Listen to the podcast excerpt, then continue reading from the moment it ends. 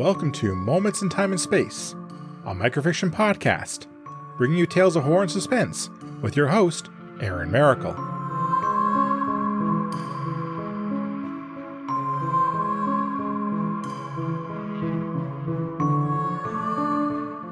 Hello, everyone. Some people are struck by mysterious sensations in their hands that pass just as quickly as they appear. Most doctors dismiss it as nothing more than a limb falling asleep due to poor circulation. No one ever finds out the true cause. Or do we just not hear about those that do? Hello. The green letters cast an eerie glow around the darkened room. The hum of the computer's fan was the only sound audible, but Gordon could hear his heart thundering in his ears. He had not typed that message. Well, not consciously.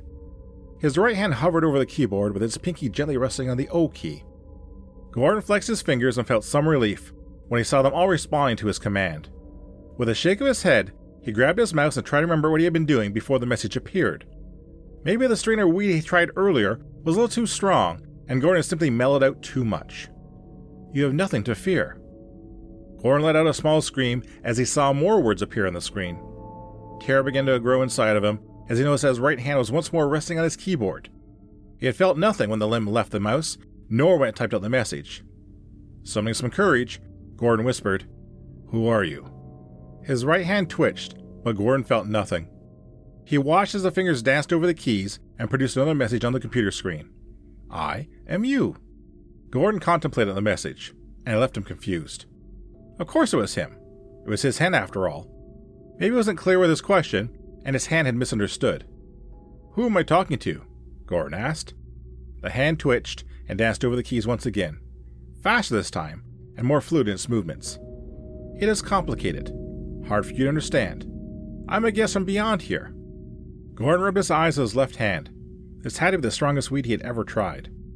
Of this was real, and he was imagining talking to himself. His right hand wasn't really typing at all, and he was probably so high that it'd be a while before he came off the trip. Maybe he could take control of this trip and force himself back to some semblance of reality. Well, I'm not talking to you anymore because this ain't happening, Gordon said, and he reached for his mouse. Let me trip in peace. A tingling sensation started in the fingertips of Gordon's right hand and quickly spread to his elbow and up to his shoulder. The entire limb went numb. Instead of dropping to the desk, Gordon's right hand went back to the keyboard and he watched it type once more. Relax. It makes the process easier. Gordon tried to flex his right hand, or even move the arm. The limb didn't respond. What the hell? What was going on? The right hand's response was quick and terse assimilation. The tingling sensation spread to Gordon's left hand and to his toes. It flowed through his limbs like quicksilver, and soon Gordon had lost all feeling of most of his body.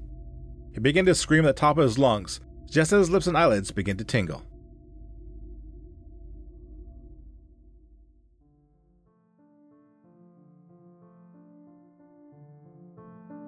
Is your hand asleep? Thank you for listening. If you like what you heard, please subscribe to the podcast and leave a review. You can also follow me on Twitter at Moments in TAS. Feel free to recommend this podcast to others and help it grow. The opening and closing theme is Creepy Night by Daniel Carlton. Until next time, be safe, be smart, and be well.